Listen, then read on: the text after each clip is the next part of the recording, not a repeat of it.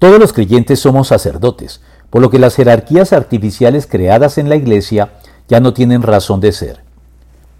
Una de las consecuencias prácticas adicionales del sacerdocio universal de los creyentes revelado en el Nuevo Testamento, reiterado y afirmado de forma concluyente con estas palabras finales del Apocalipsis,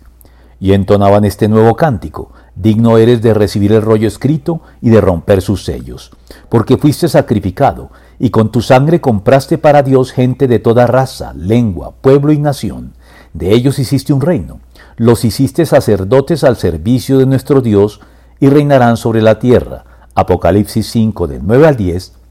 es la eliminación de jerarquías artificiales en la Iglesia basadas en una dignidad mayor que ostentarían por sí mismos los clérigos por encima de los laicos al margen de su desempeño. Porque si bien es cierto que en la Iglesia, como en toda institución social, debe haber instancias de autoridad,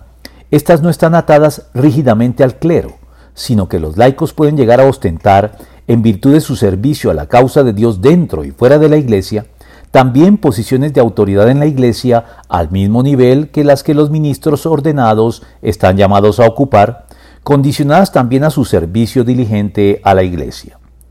Es por eso que Jürgen Mollmann dijera, toda la Iglesia está dotada espiritual y carismáticamente, no solo sus ministros.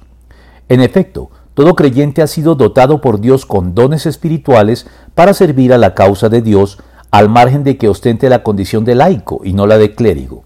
Y de entre toda la gama de dones en cuestión, únicamente los llamados dones del ministerio están por su misma naturaleza restringidos a los ministros ordenados.